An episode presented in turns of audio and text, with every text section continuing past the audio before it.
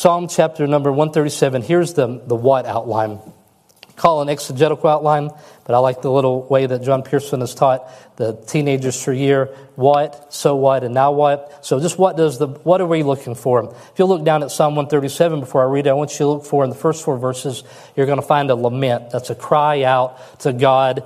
You're going to first see their memory of Zion with tears. Then they're going to talk about harps on trees that are hung up, and I'll explain what's going on there. A memory of scornful captors, people saying, sing us a song. Sing us one of those songs that you like to sing. Memory of the Lord's song that they once used to sing, but how are they going to do it now where they're at? And then there's a promise that is made to never forget Jerusalem and never fail to make Jerusalem your highest joy, verse 6. Then we get on to what I would call, it's a betrayal by the Edomites. These are people that should not have been bringing hurt to Israel. These were not supposed to be the bad guys of the stories. That's supposed to be like the Amorites, but these are the Edomites. These are the family members of Israel here. And there's a betrayal in verse 7. And the two negative beatitudes, which is this. Happy. This is the imprecatory psalm, the one that's kind of like the rage that I was talking about. Like, whoa, I can't believe that's in the Bible. It's happy is the one who repays Babylon for what they did, and happy is the one that dashes Babylon's infants against the rocks. I told you, there's a lot here, okay? And so this poem here, the psalm, is a beautiful example of opposing memories that play against one another. Two locations, Babylon and Jerusalem. At one moment, you see the rivers of Babylon and tears and harps hanging. And then another one, you see these images of Jerusalem, the strong joy and deepest thoughts that are there. But there's still no music, because the strange things of Babylon have kept the people from singing in a strange land. So the title that I gave to this psalm tonight is The No Song Song. The No Song Song. They said we can't sing. How are we going to sing in a strange land? So we need to buckle up. This is an emotional roller coaster. Verse 1, by the rivers of Babylon, there we sat down. Yea, we wept when we remembered Zion. We hanged our harps upon the willows in the midst thereof. For there they that are carried us away captive required of us a song, and they that wasted us required of us myrrh, saying, sing us one of the songs of Zion. How shall we sing the Lord's song in a strange land? If I forget thee, O Jerusalem, let my right hand forget her cunning. If I do not remember thee, let my tongue cleave to the roof of my mouth, if I prefer not Jerusalem above my chief joy. Remember, O Lord, the children of Edom in the day of Jerusalem, who said, raise it up, even to the foundation thereof. O daughter of Babylon, who art thou to be destroyed? Happy shall he be that rewardeth thee as thou hast served us. Happy shall he be that taketh and dasheth the little ones against the stones. Heavenly Father, with the time that we have here, Lord, I pray that your word will speak to your people. Lord, we are a people who do not desire to be controlled by our emotions. But Lord, we are people that you made with emotions that should be surrendered to you. Father, I pray that you will help us as this psalm, which was written first and foremost by the Holy Spirit for us tonight. I pray that your word will apply healing upon the hearts of people. Lord, I pray that we will look and we will gain knowledge. But Lord, we will also give our hearts over to what your word has for us. In Jesus' name I pray, amen. So the first thing that you saw in the reading is just a record of pain as it speaks about, so what's happened here? How did we get to this scenario? So Israel has been sent into exile because of her own sin. A big portion of this Bible here is God sending people and warning them that that's going to come, and they don't listen. We have the book of Lamentations that we went through, this incredible picture and imagery of what has happened. And in Psalm 137, the rivers of Babylon, they're sitting down beside it, and they're weeping, and they're thinking about how they could be back at Zion, and they hang up their harps there along the trees. And so it's picturing a people that are maybe they're working by them. The canals that are flowing into Babylon, and maybe there's some kind of slave labor, if you could picture that. People that are out in the field, and they're allowed to be given a break, and when they're on their break, they might try to sing their songs, and they might have their harps, and maybe they're hiding up the harps in the trees so that they're not stolen. But you have these people out here in a strange land with their instruments, And what once was used to be played and to worship our Lord is now hanging here in a tree. And then there's a request there. There's a request to play the... Then they come to him and they say, play the harp. Where they say, sing us a song. Sing some of those songs that you used to sing in Zion, and require us to be, we want you to be happy. And they say these things to them. You probably can think of a time in your life where you hung up a harp. You can probably think of a time in your life where it was an event that caught you by surprise, or maybe it happened slowly over a little bit of time, but the way in which you worship the Lord, it stopped, and now it's just sitting there waiting to be picked back up by you. And so the Bible teaches that judgment begins in the house of the Lord, and this judgment, more so than being a judgment against the nation, it's against God's people, and they're experiencing this enormous and crippling pain because they deserved judgment. So that's what happened. And then, but what do we learn from that? And we learn something about the dreadfulness of sin. We learn that there is sin according to God's order and law in this world, and the consequences are much more devastating than we could ever imagine.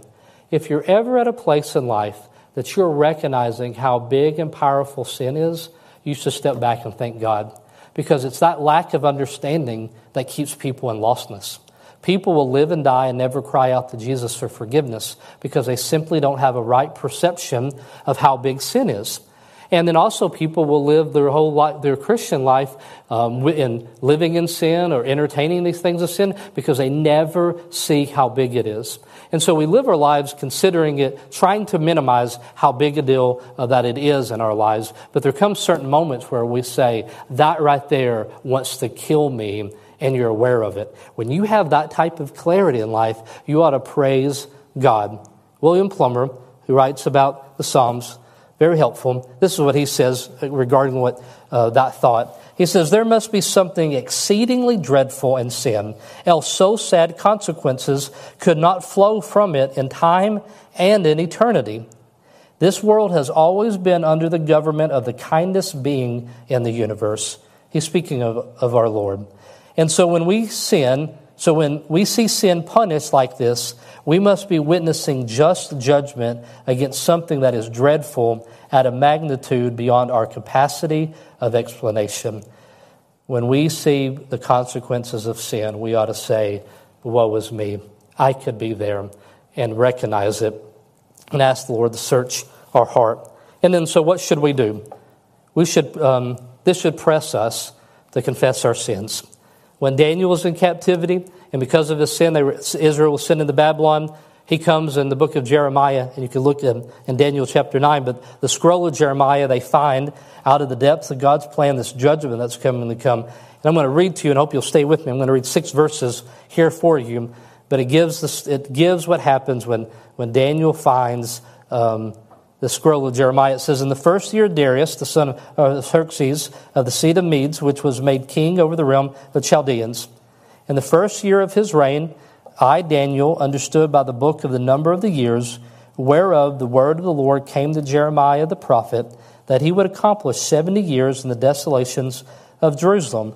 And I set my face unto the Lord, to seek by prayer and supplications, with fasting and sackcloth and ashes.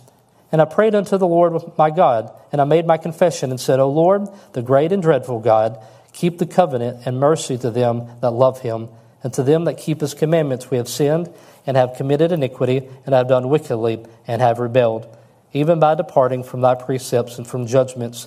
Neither have we hearkened unto thy servants the prophets, which spake thy name to our kings, our princes, and our fathers, and to all the people of the land. When coming to the place and recognizing what was happening, Daniel here says, I've set my face to the Lord. I seek prayer and supplication, fasting, sackcloth, and ashes. I prayed to the Lord, and I made confession. O Lord, the great and dreadful God, keeping the covenant. The Bible tells us, 2 Chronicles, if my people, which are called by my name, shall humble themselves and pray and seek my face and turn from their wicked ways, then I will hear from heaven, and I will forgive their sin, and I will heal their land. That'll be a familiar passage to us that we keep ready, because that should be our response when we see the consequences of sin being lived out in our lives. In verse number 1, it says, "We wept when we remembered Zion." And so now they're remembering a place that they had taken for granted. Israel did not put the great value of the blessings of God that they had, because that's what sin is doing to us. Sin is maximizing the blessings, if you will, of Satan over the blessings of the Lord. It is telling you what God's given you is not sufficient enough, and so you need something else. We have no clear picture, right? In the Bible, Adam and Eve's created, have everything they need. One thing's outside of their reach they're not supposed to have. And so the desire, and that's the first example, that's first sin that we have in God's scriptures. And so Israel does not value, except for the fall of Satan. All right, I need to make sure that's clear. First one by mankind. And so Israel here, they don't value the blessing of God when they had them. And so that now what does the enemy wants to do is he wants to torment them with the memory of how things were. Sing us a song like you used to sing. And this is awful. Sing us the song of Zion. And all this should cause us to confess our sins and turn to God. And then they ask the question in verse number 4, how shall we sing the song, the Lord's song, in a strange land?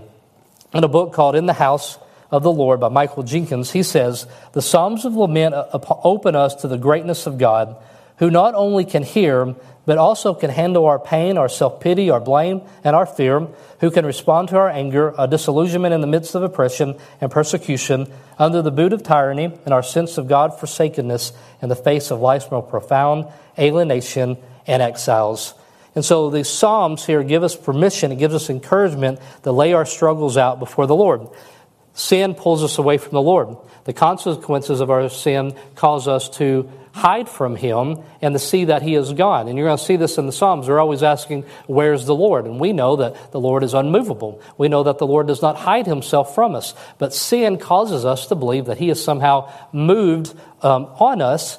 And in that place is where we need to be crying out to Him, is the time in which we most certainly don't want to do it. I'll give you a few examples. Psalm 22 and verse 1 says, my God, why hast thou forsaken me? Why art thou so far from helping me and from the words of my roaring?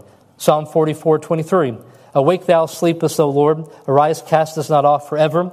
Wherefore hidest thou thy face and forgivest our affliction and our oppression? Psalm 80:12, why hast thou broken down her hedges, so that all that which pass by thy way do pluck her? Psalm 88:14, Lord, why castest thou off my soul? Why hidest thy face from me? These are heartfelt questions that have been asked in the Bible, and they're there all throughout the scriptures, and we often overlook them. Another way in which the complaint, it moves from an accusation, accusing God of being disinterested in them. Psalm 10:1 says it like this, why standest thou afar off, O Lord? Why hidest thou thyself in the times of trouble? Why is the Lord hiding Himself? And we all know that that is not the case, but that is how it's perceived.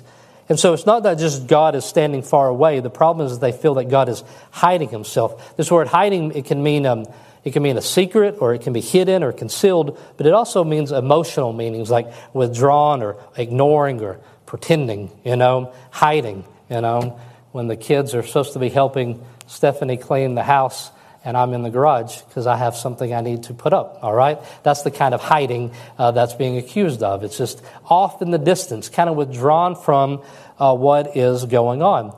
And so that's what the psalmist is accusing the Lord of. And that should make you uncomfortable. It probably does, or it should. The psalmist is basically accusing God of not being very godlike. And that's what's being said. And so we're not comfortable with that. And there's this deep struggling with this pain. And there's an injustice is one thing, but then God's lack of intervention is deeper pain, one that creates complaint. And that brings way to these hard questions. Life is filled with a variety of suffering. Sorrow can come into your life in many ways. Unfulfilled longings, loneliness, chronic pain, unfair supervisor at work, in the form of joblessness or financial struggles or conflicts in our marriages. The lament and speaks to all those different sorrows, whether they be small or they be big. And the longer we live, the more pain that we will see. God could intervene, but there are times, many times, when He chooses not, and there's the tension of complaint. And then we end here with these last couple verses. These are the harsh sayings. This psalm is so full of emotion that it's giving us and speaking about what the Lord is doing. And they said, I want Zion to be the center of my joy. I don't want anything else to be greater. That's not just a geographic location. It's like I want nothing to be more important to me than Zion that God would give. But it doesn't stop with just saying that. That would be one place in the psalm. We're in Babylon. We want to get back to Jerusalem. But it ends with these strong statements here. These imprecatory prayers are difficult. I'm glad that I don't have to address them often. It's important to remember that this prayer ceases. This isn't a person that's emotionally out of control, just speaking from the top of their head, wanting to vent, as people would say, which is to say, I need to let off some steam. But these are wishes, these are prayers unto the Lord, that the Lord would deal with the justice of their adversary.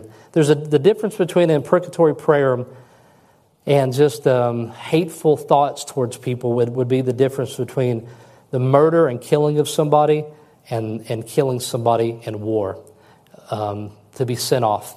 You know, people sent off in the military to fight for us are not the same as a person committing a murder in our community. It's not the same. These imprecatory prayers are saying, God, I want you to be glorified, and I want to put this into your hand. David, we see many times, he doesn't take things into his own hand. He could have killed Saul on occasions. Romans 12:19 tells us, dearly beloved, avenge not yourselves, but rather give place unto wrath. It is written, vengeance is mine, I will repay, saith the Lord, and pray to be avenged. So the New Testament forbids us to take our own vengeance, but it doesn't tell us that we should despair of future judgment. And so Revelation 6:10, you're going to see there's no discernible difference between the prayer of Psalms that we've looked at tonight and the prayer of the martyrs in Revelation 6:10, which is, and they cried with a loud voice, saying, how long, O Lord, holy and true, dost thou not judge and avenge our blood on them that dwell on the earth? And there's no rebuke there. These are people asking the Lord for vengeance. So there we are. It's the roller coaster. It is we miss Zion so much, it should be the center of joy. Father, if I forget Zion, make it so that my right leg is like Brian Cherry's, and it just doesn't work anymore, all right? Brian pulled a hamstring back there, all right? It's just discern it. You can't see it from here, guys. You don't have to look at it, all right? And it's like saying, let me forget, just forget how to walk or forget how to speak. Like, if I don't know how good it is to be in the presence of God, I don't want to know anything else. That's the prayer. I want to remember, and I want to seek to be in the presence of God, and I want that type of joy more than anything else. I don't want anything else. I don't want to just escape on a vacation. I don't want to just be a little bit better. I want what's available to me. Incredible joy, but incredible sadness. We can't even sing now. The harp is hung up there. And then we go from there, and then we just see these questions, just talking to God. How, Lord? How do you expect for me to sing in a strange land? Get me back to Zion, and I'm going to do that. And then just, God, I'm asking for you to avenge. And I just picture here in the ways of application, because Andrew told you I would give you some application tonight. So I will try to do that. Pray that the Holy Spirit helps you make individual application in your own life as we go through this. And I would say that we need to remember, as I said, it's unbridled emotion, melancholy, nostalgia, and the rage. But you've experienced the consequences of sin, and you experience every emotion, and you could feel forsaken, you could feel anger to the cause of the sin, and you desire the day that the tormentors are being tormented themselves, and you're asking how you can sing in a strong land. And I would encourage you to confess sin, pray to the Lord, and patiently wait for the day that your song returns. That's all you can do, is you can say, Lord, I know why I'm here in Babylon. I confess my sins. And Father, I turn to you, and I seek no other joy than the joy that you can provide for me. And to just stand there patiently underneath the tree until the day that you can take the harp down and you can head back into that place. I'm going to give you a moment to pray there in your seat. And before we begin to pray, I'd just like to encourage you to consider that. We deal with the consequences of sin on all kinds of levels. I mean, you might think of it on a big level. I mean, maybe there's something you did, and now you got, I'm going to make up something I don't have in here, but just you have a pending court case, okay? Or you have you've got yourself into some kind of debt, and now there's that kind of stress in it. Or you did something wrong, and now you have to fix it. And there's those big consequences of sin that we have to work through, and they're on us all the time. But we also deal with it on a day-to-day level when you just say, I am not living and walking with humility. I'm not walking in the way that Lord would have me to. I'm just not living surrendered to Him, and I'm just struggling. I just feel like my whole life is like wading through peanut butter. There's a visual for you, isn't it? It just feels harder than it should be, just wading through life. And I want to encourage you is to get honest with the Lord. Make confession and say, this weight I'm carrying that makes life harder, I'm not even supposed to be carrying it. This doesn't even belong to me. Confession, taking it off, and then crying out to the Lord. And just stand there and say, I've confessed to the Lord, and now I'm waiting, and then ask Him to give you to allow you to return with your harp to that city of Zion so you can worship Him. And you should want that more than everything. Why don't we have the expression, why don't we have more of God than we have? It's because we're so satisfied with so little, right?